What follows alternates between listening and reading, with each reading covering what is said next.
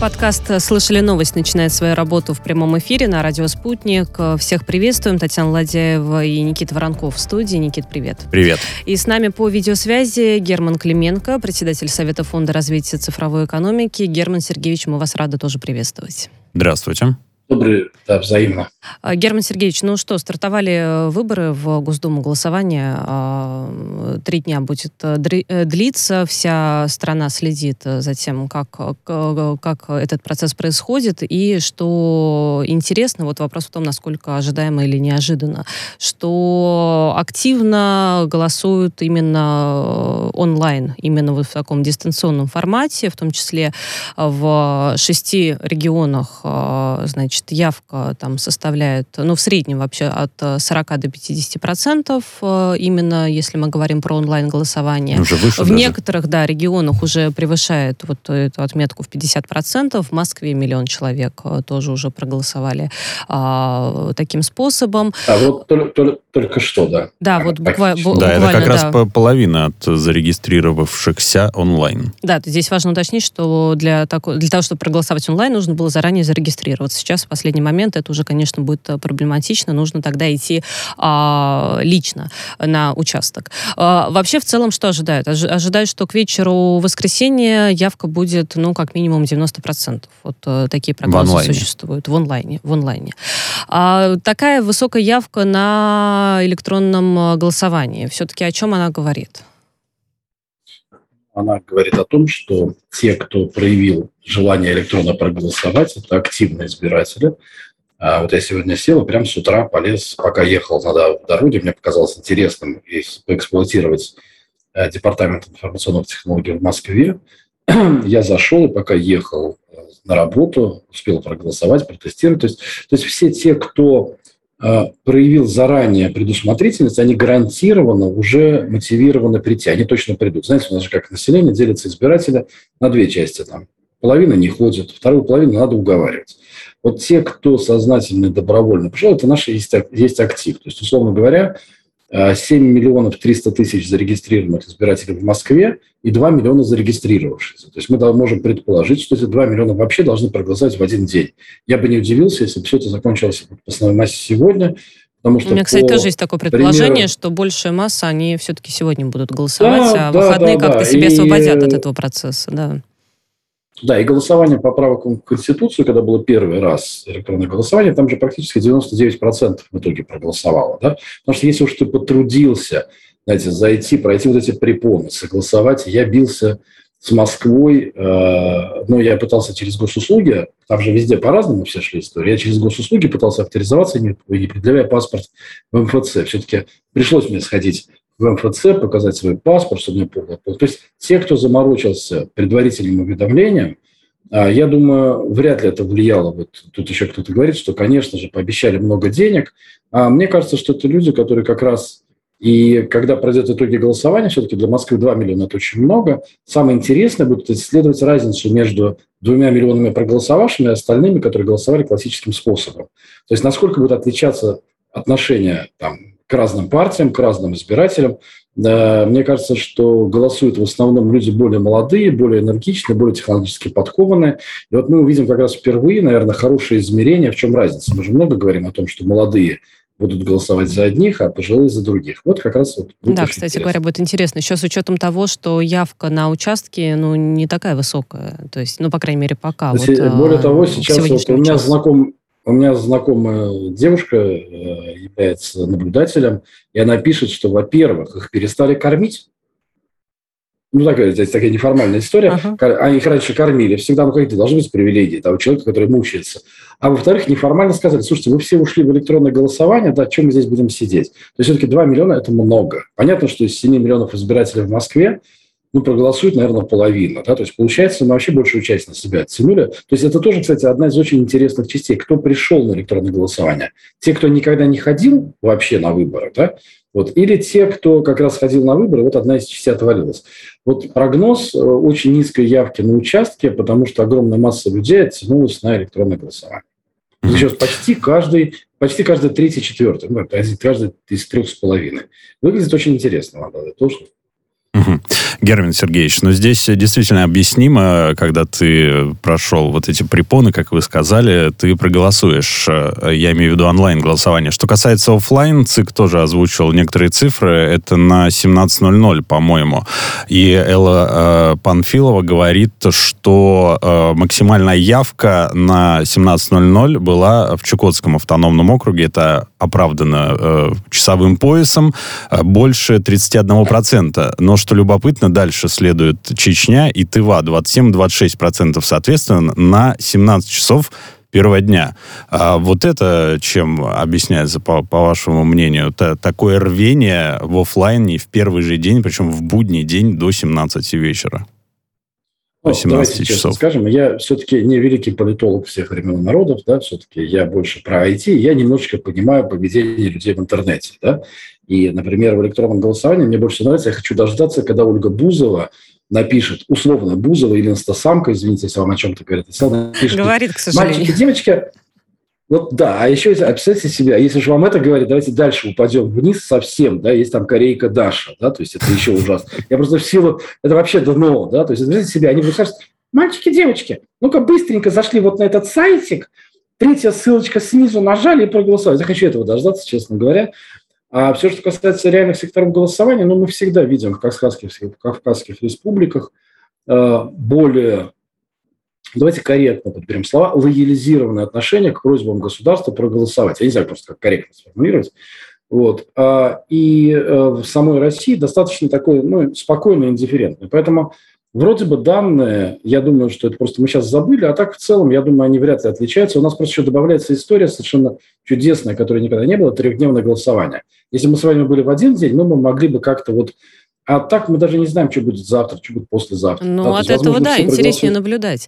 А, Герман Сергеевич, ну вот э, где IT интернет, там, естественно, хакерские атаки, которые, ну, конечно же, сегодня уже происходили. 50% а, из них из Соединенных Штатов, а, но есть и другие страны, Германия, Украина, Китай, Россия, Россия да, тоже есть. Там из последних данных еще Нидерланды, да, они тоже называются. Но ожидаемо ведь, правильно? Ну, она не просто ожидаема. Э, мы видим, вот буквально свежая история была с Яндексом. Действительно была впечатлительная, впечатляющая атака. Э, вторая часть – это то, что действительно э, это же завирусованный компьютер. То есть что такое DDoS-атака? Это, знаете, это не из воздуха что-то берется, да? это завирусованный компьютер отправляет запросы к тем или иным сайтам. А, ну и э, надо дать должное, всегда есть квалификация наших программистов, которые в нужный момент всегда может сдать. Да, вот у меня я, я очень люблю ДИТ Москву, я вообще люблю патриот города Москвы. Вообще патриотов города Москвы в последнее время вот с появлением там самокатов, Яндекс еды, вот пожрать и никуда не ходить, патриотов очень много, да. Вот все стали, не, а патриарши пруды, слушайте, там у меня коллеги из Гугла приезжают в Москву, просто говорят, слушайте, просто фантастично. А я говорю, возвращайтесь, они говорят, ну, Гер, пока нет, пока вы столько не платите. Да, но в целом уже все радуются. Так вот, понятно, что и программисты могут, а все вот эти DDoS-атаки, на самом деле, это завирусованные компьютеры, которые дергают те или иные способы, ну, например, и это не так дорого, чтобы подгадить, да, и в этом плане, конечно же, метод, мы, к сожалению, не можем использовать классический метод, вот я, например, интересуюсь медициной, очень часто читаю международные истории, да, и вот они просто закрываются от мира, да, то есть просто закрывают, запрещается вообще всем иностранцам заходить. То есть самый простой способ избежать DDoS-атак – это закрыться от мира, да, но мы же не можем в голосовании а, а, упустить тех, кто сейчас имеет право голосовать в электронном виде, но закрыть просто взять те же Нидерланды или Америку, откуда идет атака. Да? То есть мы так не поступаем, и программистам приходится фильтровать этот трафик. То есть проблема известная, да? только она только, единственное, знаете, э, актуализируется обычно вот под какие-то события. Да? Прежде было бы какое счастье, если бы удалось на сайте МОСЛУ написать какую-нибудь гадость. Удалось бы вскрыть, например. Это вот для многих было бы потрясающей радостью. Ну, вроде пока не даем. А по поводу написать гадость, вот, знаете, как-то, мне кажется, это связано со следующей новостью и с а, выбор, выборами тоже. А, Кремль поддержал решение, значит, американских компаний Apple и Google удалить приложение Навальный. Сегодня утром а, приложение стало недоступно. Песков, Дмитрий Песков, пресс-секретарь президента России, что прокомментировал, приложение функционировало в России незаконно, ну и его удаление – это законное требование требования. Но вы согласитесь, что достаточно долго тянули все-таки с этим процессом. Вот, получается, по факту уже, да, когда выборы стартовали а, ну, накануне, а, удалили э, приложение Навальный. При этом, что, ведь до этого в Apple говорили, что удаление невозможно из-за каких-то там правовых э, тонкостей, но когда Роскомнадзор пригрозила санкциями, собственно говоря, все, все тонкости тут же исчезли, и все, все получилось. Когда сотрудников на беседу пригласили да. в кабинеты. Слушайте, да нет, нет. Обратите внимание, нет, я тут, как бы, знаете, я, во-первых, знаете, как человек, который служил до врага 500 километров, да, то есть я, у меня, очевидно, свой способ патриотизма, да, вот. А зарубежные компании, они считают деньги. Раз. Это очень важно. Они просто тупо считают деньги. Если можно чего-то не делать, вот я, у меня в, одном, из моих направлений есть юридическая практика. Да? То есть это классическая история. Если вам выставили штраф, не торопитесь его платить. Подождите ровно столько дней, сколько вам... Оспорьте его, да? потому что после этого штрафа, возможно, будет другой штраф. Да? То есть позиция зарубежных компаний, я когда был советником, они мне прям честно говорили, говорят, Гер, мы сами делать ничего не будем. Вот вы нам можете писать, можете с нами разговаривать, да? Пока нам по голове не дадут, у нас есть акционеры, потому что любое действие в нашу сторону, это уменьшает их потенциальную прибыль. Да? Примите закон, и мы его будем выполнять. Вот когда был закон э, про НДС на Google, так называемый, ну, когда наши компании платили за видеоконтент НДС, взимался, а с Google не взимался. И было много-много дискуссий, много-много. И я когда к стенке их прижал, говорю, ну что ж вы делаете негодяй? Говорит, Гер, вы закон примите, мы его будем выполнять. Но вы его примите. Ведь мы же еще, обратите внимание, это мы мы, знаете, вот, вот помните историю с Твиттером и с детской порнографией, да? И вот Роскомнадзор боролся с ними. Три тысячи предупреждений о детской порнографии у Твиттера. Смотрите, они нас слышат, осталось 500 всего, да? Подождите, на что, 500 можно? Твиттер-то работает до сих пор, да? Мы сами создаем своими действиями некоторую неопределенность в силу нашей раздерганности, да?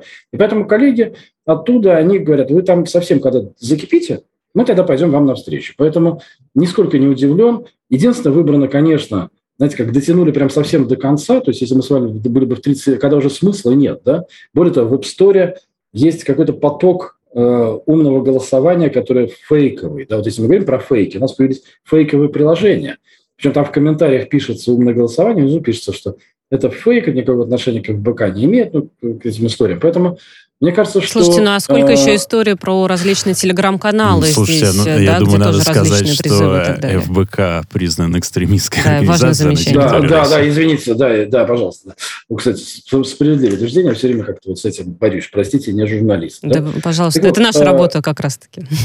Да, да, да. Вот. Э, поэтому здесь история взаимодействия наших правоохранительных органов с Apple и Google, и еще добавьте туда действительно Telegram – она настолько шире, вот сию секундная история. Apple и Google удалили приложение Навального, простите, а они до этого что они еще делали? Да? То, есть, то есть, по большому счету, здесь э, теперь весь мир кричит, что вот, смотрите, мы дали им подачку, наконец-то, пусть русские успокоятся. Да? И придет 19 сентября, у нас же к ним масса вопросов э, к Google и к Apple. У нас же недаром принимался закон о там, приземлении. Да? Но обратите внимание, все пришли на переговоры. Да?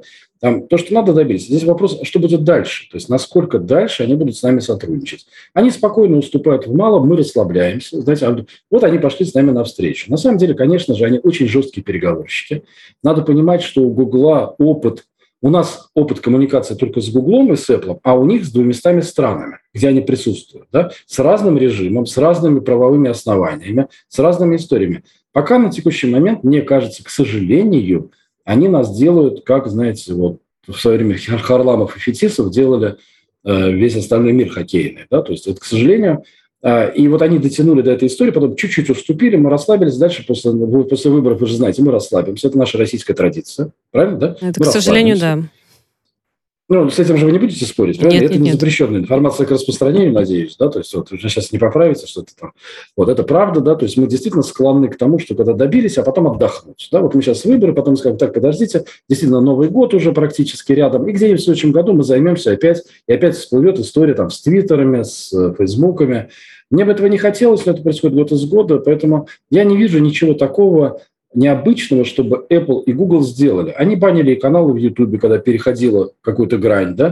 То есть, да, они э, сейчас развлекаются в суде, у нас сейчас тут большое развлечение между Царьградом и Гуглом там с э, штрафами, но в целом, э, когда мы просим там удалялись много роликов, связанных с Чечней, да, то есть, э, то есть в этом плане, знаете, как не парадоксально, какое-то взаимодействие идет, потому что по каким-то критериям наши моральные принципы совпадают, да, то есть и американские компании, и наши. Но э, иногда бывает нашла коса на камень, и мы становимся свидетелями потрясающих историй, которые объяснению, по-моему, не подлежат. Ну вот Но мы будем следить, да, ведь новые истории у нас, мне кажется, только впереди по окончанию выборов. Главное, вы знаете, главное это записать в календарике, да, и потом сказать, а давайте вернемся к этой теме, потому что мы же потом забудем. Да нет, ну вы что, будет... средства массовой информации обязательно напомнят. Есть те журналисты, которые бдят и следят. Мы будем тоже э, следить и рассказывать. Э, смотрите, еще по поводу одной блокировки, да, и неких таких а, правил игры на угу. пространстве интернета. Э, телеканал «Арти» обратился в Генпрокуратуру и Роскомнадзор с просьбой принять меры, чтобы прекратить цензуру со страницы э, Facebook. Речь идет о блокировке страницы проекта Redfish, где было более 400 mm-hmm. тысяч подписчиков. А, Маргарита Симоньян об этом рассказывает. Здесь важно что напомнить, что это не первая блокировка страницы проекта. Весной э, страница уже была удалена из-за антифашистских публикаций с историческими фотографиями, но после требований Роскомнадзора э, все вернулось вернули, там были некоторые ограничения, но, тем не менее, страница начала снова э, функционировать. Вот как бы, получается, история, возможно, повторяется. Угу. Герман Сергеевич, вот по-вашему, в соцсетях э, все равны или кто-то равнее? В принципе, казалось бы, единые оферты, единые правила у Твиттера, у Фейсбука, все прописано, и также могут э, забанить какого-нибудь э, блогера с 400 тысячами подписчиков, и не факт, что потом его аккаунт будет восстановлен. А в данном случае вот у RT, как, значит, структуры, которая финансируется государством, у них больше шансов через тот же Роскомнадзор как-то повлиять на вот эту ситуацию? Или, опять же, для Фейсбука все равны в этой ситуации? Мое сугубо частное мнение. Я участвовал в разблокировке некоторых фейсбуковцев. Мы выяснили такое простое правило. Если это речь идет о частных лицах, если действительно ну, мы понимаем причины, э, почему это происходит. Тут как бы иногда надо на ту сторону вставать. А, простить не надо, но понять можно. Да? То есть э, понятно, что качество переводов, ну, русский юмор, вы знаете, он тоже такой специфичный. Меня несколько товарищей блокировали. Мы выяснили, что если пошуметь, то это помогает. Да, то есть мы действительно, но пошуметь и помогает без признания вины. Да, то есть, то есть не было, никогда не было дискуссий, их разблокировали. То есть я иногда сам писал в Google, иногда писал сам. Была история в Твиттере. Э, это ответов не было, но потом, как знаете, так бывает, а на следующий день разблокировали. Это без объяснений, без извинений, без ничего. А, у нас сегодня, наверное, не технологическая история. Я понимаю даже, почему это делается. У меня у самого есть ресурсы, где приходится управлять достаточно большой аудиторией, и там нельзя выработать таких правил стандартизированных. Их не существует просто. Да? А вот дальше, когда мы сталкиваемся с историями государственных проблем, я помню, в свое время в ГТРК запретили размещать рекламу на Фейсбуке за рубеж. По сути, это такая же история, как блокировка. Да? И по большому счету, мы же хотим вещать, пользуясь всеми прелестями э, интернета. Это значит, мы вещаем на всех русскоязычных. Да? А в свое время запретили рекламу в Фейсбуке, и мы так, по-моему, не добились отмены этой истории, просто была заблокирована сама возможность. То есть нас заперли в своем мешке, не разделяя, как бы не запрещая, Э, вообще существования канала. То есть методов воздействия же много, а просто запретение рекламы туда. И причем я даже подозреваю еще и запрет показов за пределы границы да, контента. Мне кажется, что в нашем случае, в коммуникации с Фейсбуком, когда мы выходим за пределы ну, каких-то экономических историй, а вступаем в политические истории, конечно же, государственная принадлежность, учитывая истерию, которая там, да, то есть она, конечно же, минусуется. Да, и поэтому коллеги страдают. Я уверен, что и контент – то есть у нас есть контент на порядок, там, за что бы и горячее, как в таких случаях говорят, и строже, и даже... Ну, поэтому очень много вопросов тогда история. и возникает, почему заблокировали, потому что, казалось бы, да, там порой нет ничего такого страшного и запрещенного, ну, а тем не менее вот попадает под доблокировку. Э, потому что обращают внимание. Знаете, вот закон психологии, да, то угу. есть когда ты принадлежишь государству, да, ты как бы на себя обращаешь больше внимания. Вот я когда стал советником президента, я был интернетчиком, я не изменился никаким. Я владел ресурсами, я говорил одно и то же, я ничего не менял. Я вот как выступал, так и выступал. Стал советником президента, тут же стал самым презираемым. А, членом интернет-сообщества, причем буквально накануне я никого не резал, не убивал, не грабил, не насиловал, да, стал советником президента, в этот же момент стал конченным негодяем. Ушел, стал опять, ну, постепенно, не сразу, опять вернулся в какое-то такое э, приличное поле. Да? Понятно, что владение отношения с государством, а когда государство, я даже не знаю, как сказать, давайте мы скажем корректно, мы состоим в информационно сложных отношениях. Ну, весьма корректно, ну, да, звучит. Давайте так да. скажем. Да, вот это же не запрещено, да, то есть я, я уже даже как-то растерян, то есть пусть это можно, да, вот. А, Герман Сергеевич, мы вас только что... один раз поправили, то потому что мы обязаны. Ну, а я теперь злопамятный, а я злопамятный, а как вы хотели, да, то есть вот. А, но я имею в виду, что мы стоим в очень сложных информационных отношениях, и все друг друга норовят подкузинить, да, то есть мы тщательно вычитываем все, что пишет Нью-Йорк Таймс, хотя на блогеров как таковых, даже очень влиятельных, нам наплевать, да. Они тоже тщательно за... ищут все, что есть у нас. И понятно, что э, коллегам с Rush Today нужно быть... Это тут сложный вопрос. Нужно быть предельно внимательным или, наоборот, вести себя как есть. Тут зависит от стратегии. Да? Потому что, как я понимаю, поротами придется быть в любом случае, но поротами с гордо с гордой головой или гордо или поротой со смирением, это как-то Ну, решать э, редакция, да. Да, да а... ну, она идет с гордой головой поднята, как я понимаю, но смысл в том, что, конечно, вы правильно задали вопрос, и принадлежность государства, безусловно, является маркирующим фактором для принятия санкций. Ну, будем тоже следить за развитием этой ситуации. Может быть, э, разблокировки страниц проекта Redfish удастся э, добиться уже в ближайшее время. А в России тем временем запустили производство вакцины AstraZeneca против COVID-19, но только для экспорта, то есть на внутреннем рынке у нас будут доступны по-прежнему только отечественные препараты от коронавируса, вакцины.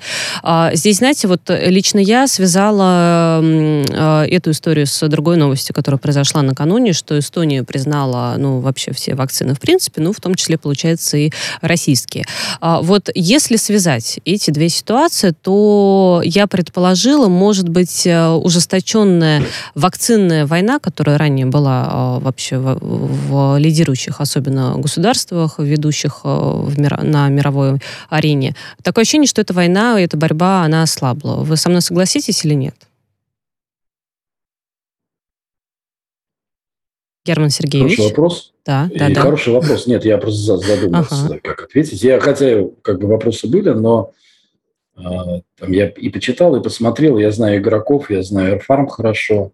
Я очень плотно, у меня одно из больших направлений в моей работе – это медицина. Я очень плотно общаюсь с нашими больничками, главными врачами всеми, всех знаю, наверное примерно. Нет, ну, может быть, здесь какие-то другие мотивы, а да. я их просто не вижу. Я пытаюсь, я пытаюсь, я пытаюсь, я пытаюсь, как бы, я пытаюсь сформулировать, как-то, знаете, подступаюсь пока, да, то есть а, мне кажется, что история э, битвы вакцин, она была, а, знаете, как все страны пытались получить э, орден, да, то есть большой глобальный орден, да, Pfizer, а, AstraZeneca, мы, и мне кажется, основная война шла за вот то, что сейчас делает Эрфарм. Да? То есть это производство вакцины на экспорт.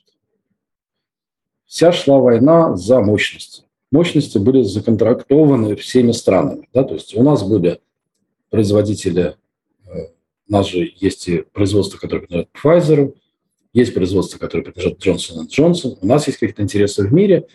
И мне кажется, до тех пор, пока не разобрались, кому какие заводы принадлежат, и несмотря на то, что они работают на территории России – могут ли российские заводы производить на экспорт вакцины, да, ну, например, да, то есть я во многом связываю с тем, что сейчас, так как мы разрешили производить вакцины на экспорт, у нас произойдет легализация, вы во многом тоже правы, да, то есть я уверен, что сейчас пойдет волна, скорее всего, признания спутника, да, то есть вот, но долго шла история, знаете, как любые стандарты, вот когда Windows и Microsoft, они же воюют, да, а вакцин э, Pfizer, AstraZeneca, Moderna, спутник. И вот пока мы не выяснили, кто останется на этой нише, да, все пытались друг друга уесть.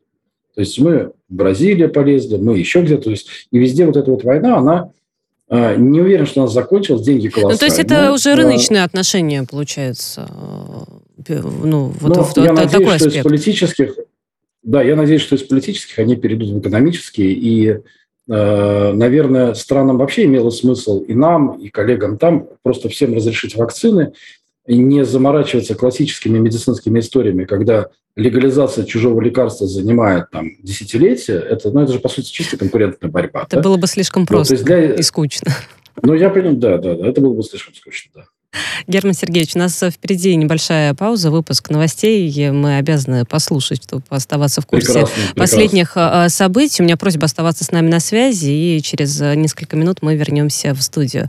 А, гости подкаста «Слышали новость» Герман Клименко, председатель Совета фонда развития цифровой экономики. С нами на связи в студии Татьяна Ладяева и Никита Воронков. Скоро вернемся.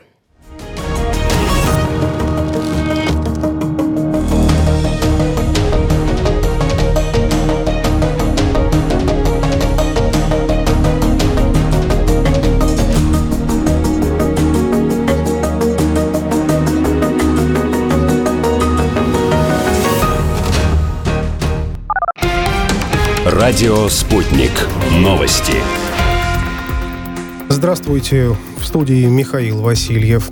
Серьезных нарушений в первый день голосования на выборах в Госдуму России не зафиксировано. Однако появляются интернет-вбросы и незначительные нарушения, которые устраняются на местах избиркомами, рассказали РИА Новости наблюдатели. По их словам, фейки о нарушениях запускаются через анонимные телеграм-каналы. Это доказывает, что подобная кампания была спланирована заранее. Собеседники агентства привели один из наиболее показательных примеров. В соцсети появился появился ролик с проплывающим по реке в центре Петербурга гигантским бюллетенем. В подписи была отмечена одна из партий, которую автор сообщения обвинил в незаконной агитации. Ранее в Центре избиркоме сообщили, что серьезных жалоб в ЦИК не поступало. По последним данным, явка по стране составила 9 с лишним процентов. Голосование на выборах в Госдуму проходит в России с 17 по 19 сентября. На места в Нижней Палате претендуют 14 партий. Несколько депутатов Европарламента нашли виновного в росте цен на газ. Европарламентарии потребовали от Еврокомиссии срочного расследования действий «Газпрома».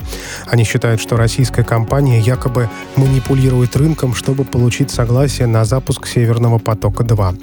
Письмо в Еврокомиссию написал представитель Литвы. Его поддержали польские коллеги, передают РИА Новости. А «Газпром» ранее объявил об окончании строительства «Северного потока-2 2 газопровод в Балтийском море планируют запустить в эксплуатацию до конца текущего года. Совет Безопасности ООН просит ввести исключение из некоторых санкций в отношении запрещенного Талибана.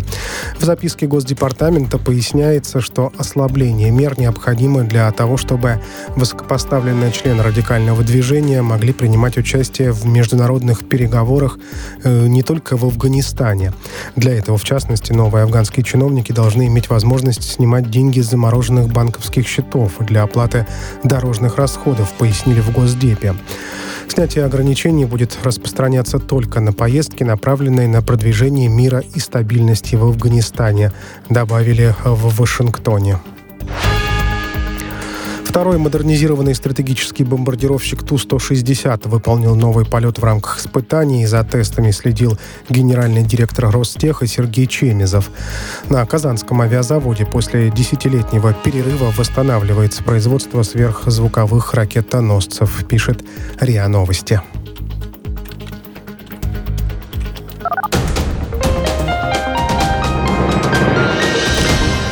Следующий выпуск новостей на радио «Спутник» через полчаса.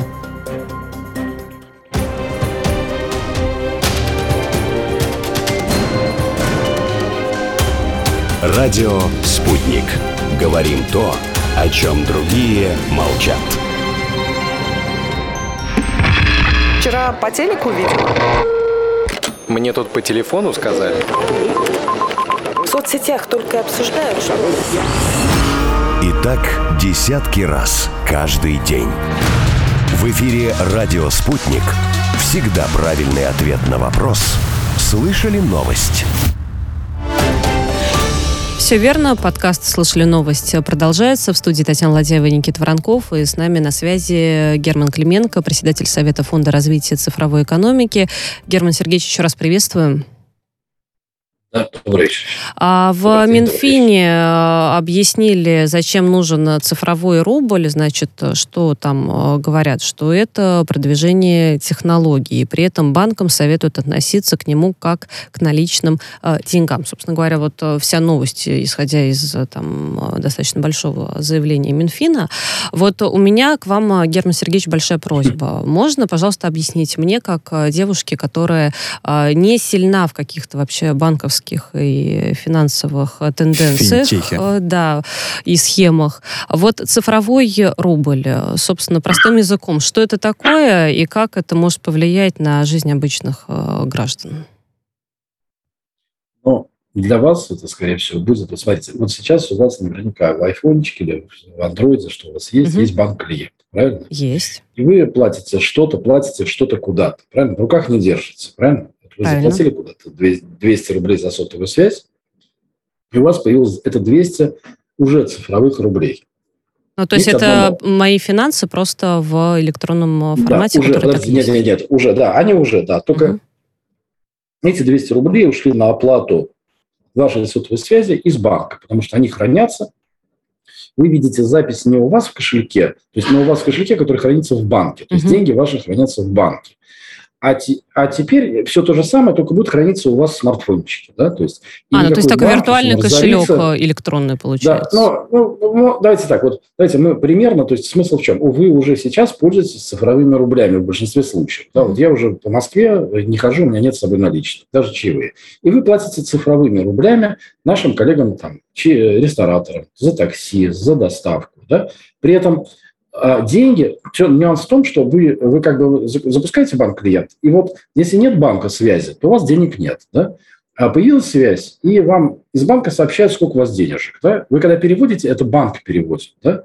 Вот. А цифровой рубль, о котором мы сейчас все с вами говорим, который построен, условно, на технологии блокчейна, это когда деньги находятся у вас. Что бы ни произошло с банком, разорится он, украдут его, тут инопланетяне прилетят, какие-нибудь запрещенные организации его там накажут, да? Вот у вас эти деньги останутся на смартфоне. Есть, правда, один нюанс. Если вы смартфон потеряете, то логично, что вы потеряете деньги. То есть ну, как кошелек. Потерял рубль, кошелек, собственно, да, деньги цифр... тоже все да. ушли. Угу. Это как наличные. Да, вы забрали наличные из банка. То есть это цифровой рубль, обладающий опцией вашего вот кошелька. Да? То есть вот у вас лежит 100 рублей внутри. Да? К банку это не имеет никакого отношения. Вы сами его отдали. Вот точно так же у вас внутри смартфончика будет лежать цифровой код, который вы сами своими собственными ручками добровольно куда-то отдадите. Там есть масса нюансов, да, начиная от того, что вопрос «зачем?», да, то есть это уже другая история, да, то есть вот зачем вам это надо, чем это лучше, чем хранение денег в банке, который вам за это дивиденды платит, даже, я бы сказал, иногда проценты да, за использование кэшбэки. Тем не менее, тема модная, и поэтому Минфин пытается объяснить, потому что обеспокоенные граждане задают вопрос, а что же это будет? Вот на самом деле вы уже пользуетесь цифровыми рублями, это просто новая модификация. Герман Сергеевич, вот еще обеспокоенные граждане хотят э, поинтересоваться, не фантики ли это, чем будет подкреплен цифровой рубль, как э, эмиссия будет регулироваться и какие риски могут возникнуть с его внедрением? Это как раз то, что вот возникало во всей этой истории дискуссионности. Никакой эмиссии дополнительной к рублю не будет. Это все под контролем Центрального банка. Сколько выпустят. То есть у него же он же очень четко отслеживает, сколько у него обращений безналичных денег, сколько наличных денег. Вот в эту же массу попадет условный цифровой рубль. А с точки зрения фантиков, это такой же платежный инструмент, как и бумажные Э, законодательно, да, то есть точно такой же платежный инструмент, как и бумажные деньги, например, да, он находится у вас, и бумажные деньги, у вас по предъявлению, знаете, как там написано, по предъявлению всего там заплатить, да, точно такая же история, точно так же будет в Центральном банке храниться э, технология распознавания, что вот у вас в этом коде написано там тысячу рублей, и вам надо отдать тысячу рублей, и обмен этих денег на либо бумажные, либо на цифровые должен осуществляться вне, без ограничений. Это полностью государственная история, никакой частников там нет, никакого, э, знаете как, там очень долго э, фанатики блокчейна хотели взять эту историю на себя и э, говорили о том, что вот к нам придет биткоин, к нам придет эфириум, к нам придет много разных историй. Нет, это такой же расчетный инструмент с теми же самыми правами, его можно будет поставить на баланс, если он у вас есть. С него, если это доходы, надо будет платить налоги, то есть это, это будет совершенно нормальный, просто нам он немножечко непривычный инструмент, да, Вот как я сейчас пытался объяснить, это точно такая же история, то есть точно такой же кошелечек. Нет, то, что вы объяснили, это вполне, вполне понятно, но мне кажется, знаете, еще будет меньше вопросов э, в следующем году, потому что Вопросы именно в 2022 году вот тестирование цифрового рубля начнется, и ну и после этого его выпустят в обращение. Вот тем временем, знаете, в Минфине обеспокоена еще одной ситуацией. Накануне э, Всемирный да, да, банк... Я могу сразу, знаете, да, да, да. можно я сейчас добавлю, да? А, вот э, я даже понимаю, к чему вопрос. Скопировать кошелечек с одного места на другой и умножить методом копирования сумму денег не получится. Я даже не, не, не догадалась. Скопировать. Ну, вот у вас вот файлик есть. Вы, вы скопировали книжку, у вас стало их две, uh-huh. да? А, самый интересный вопрос, который мне по этому поводу задавали, ну, это же у меня на смартфончике. Да, я говорю, на смартфончике. А если я скопирую, у меня же будет два смартфончика, да, то есть два суммы денег. Он говорит, нет, так не получится, потому что э, предъявителю всего, да, есть код, как, знаете, как денежка, да, когда у нее есть специальный идентифицированный код, то есть нельзя его раздвоить, размножить. Извините, я вас перебил. То есть, да.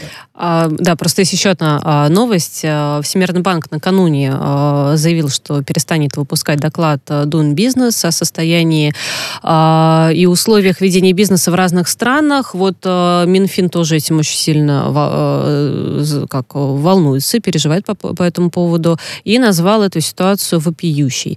Вот, э, честно говоря, второй день я обсуждаю в эфире с разными экспертами вот эту новость с рейтингом Doing Business. Некоторые говорят, что это действительно был очень значимый важный рейтинг. Вы э, тоже такого мнения придерживаетесь?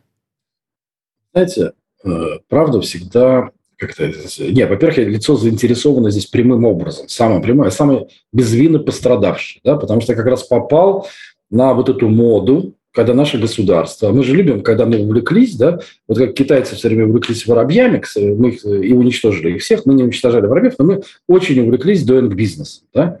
Было создано агентство стратегических инициатив, главной целью которого было поднять Россию в этом рейтинге. И когда перечислялись критерии, я очень хорошо помню, я был в клубе лидеров, я задаю вопрос такой, знаете, наивный вопрос. А вот точно отмена печати является критерием, да? потому что мне всегда казалось, что тот, кто придумал этот doing бизнес, ну, либо с богатым чувством юмора, да, ведь, поймите, 7 лет мы стремились, мы боролись, мы организовали конференции, мы нанимали прайс Waterhouse, мы ездили по конференциям. Класси, колоссальное количество денег было потрачено, а потом оказалось, что это пшик. Это рядом, знаете, с историей параллельно идет история любопытная, точно такого же свойства. А, был такой Дэн Ариэля, который писал книжки по поведенческой экономике «Кумир». Да, то есть вот для меня это была очень важная история поведенческой экономики. Я вообще экономикой увлекаюсь. И вдруг недавно выяснилось, что все данные, на которых он это выстраивал, а, они поддельные, фейковые. Вот та же самая история с Doing Business. Ну, подождите, Мы... они обещают э, подумать, э, значит, Всемирный банк э, и разработать вот некий новый подход к оценке делового климата. То есть, может быть, условный перезапуск, ребрендинг случится, и, собственно говоря, рейтинг снова будет Нет, подождите, подождите, подождите, подождите. Я, извините, я пытаюсь корректно слово Давайте так, пупкомеры, да, пупкомеры были всегда. Хорошо. Рейтинги нравятся всем. Главное, чтобы это рейтинг – Почему? Если бы такой рейтинг, как Doing Business, по тем параметрам, по которым он есть, написал бы я, надо мной бы все посмеялись. Просто никто не стал смеяться, но все же подумали, ну, это же Всемирный банк, он же знает, чего он делает, да?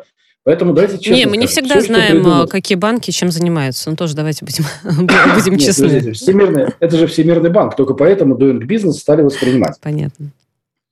Ну что ж, теперь, что ж, теперь этого рейтинга не будет. Да, Еще одна тема у нас Сергеевич, остается. раз вы сказали, что увлекаетесь экономикой, вот сейчас вопрос по последней, да, по последней теме. Правительство утвердило календарь праздничных дней на 2022 год, и опять будем достаточно долго отдыхать, ну, например, с 1 по 9 января. Ну, дальше, я думаю, все, все знают основные праздники. А, вот такие длинные выходные с точки зрения экономики это хорошо или плохо? Не слишком ли мы много отдыхаем? Вы в каком находитесь? Э, лагере, лагере, да, всегда здесь два лагеря. Как бы это ни прозвучало. Ну, во-первых, я страдаю от того, что песня Кортнева с 1 по 13, да, то есть она, видимо, уходит в прошлое, да, потому что два дня от января отцепили и перекинули на майские, естественно, под, под благовидным соусом, что типа нам надо на огородах копаться, раз. Все, что касается выходных. Давайте скажем честно, через вот эти полтора года ковидной истории дистанционной работы говорить о выходных, о их важности, о их ну, какой-то вмешательстве в нашу жизнь странновато, согласитесь. Да? То есть мы уже привыкли работать где дистанционно, где удаленно, где, где приходим периодически с какой-то частотой.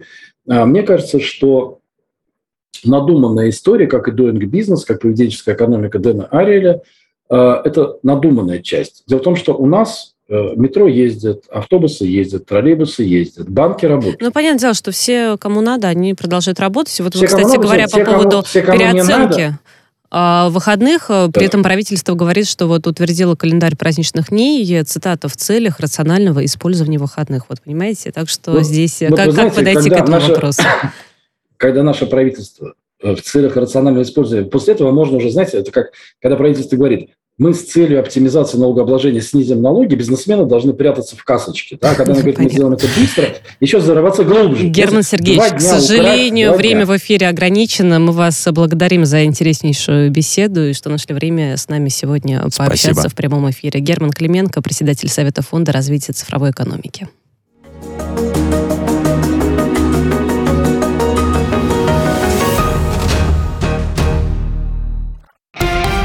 Радио «Спутник». Новости. Здравствуйте. В студии Михаил Васильев. Серьезных нарушений в первый день голосования на выборах в Госдуму России не зафиксировано. Однако появляются интернет-вбросы и незначительные нарушения, которые устраняются на местах избиркомами, рассказали РИА Новости наблюдатели. По их словам, фейки о нарушениях запускаются через анонимные телеграм-каналы. Это доказывает, что подобная кампания была спланирована заранее. Собеседники агентства привели один из наиболее показательных примеров. В соцсети появился появился ролик с проплывающим по реке в центре Петербурга гигантским бюллетенем. В подписи была отмечена одна из партий, которую автор сообщения обвинил в незаконной агитации. Ранее в Центре избиркоме сообщили, что серьезных жалоб в ЦИК не поступало. По последним данным, явка по стране составила 9 с лишним процентов. Голосование на выборах в Госдуму проходит в России с 17 по 19 сентября. На места в Нижней Палате претендуют 14 партий. Несколько депутатов Европарламента нашли виновного в росте цен на газ. Европарламентарии потребовали от Еврокомиссии срочного расследования действий «Газпрома». Они считают, что российская компания якобы манипулирует рынком, чтобы получить согласие на запуск «Северного потока-2». Письмо в Еврокомиссию написал представитель Литвы. Его поддержали польские коллеги, передают РИА Новости. А «Газпром» ранее объявил об окончании строительства «Северного потока-2 2 газопровод в Балтийском море планируют запустить в эксплуатацию до конца текущего года. Совет Безопасности ООН просит ввести исключение из некоторых санкций в отношении запрещенного Талибана. В записке Госдепартамента поясняется, что ослабление мер необходимо для того, чтобы высокопоставленные члены радикального движения могли принимать участие в международных переговорах э, не только в Афганистане.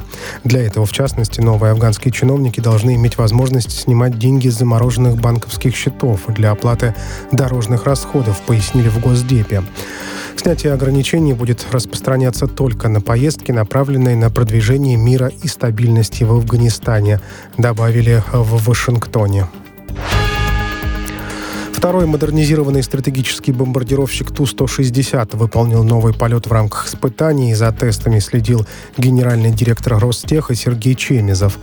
На Казанском авиазаводе после десятилетнего перерыва восстанавливается производство сверхзвуковых ракетоносцев, пишет РИА Новости.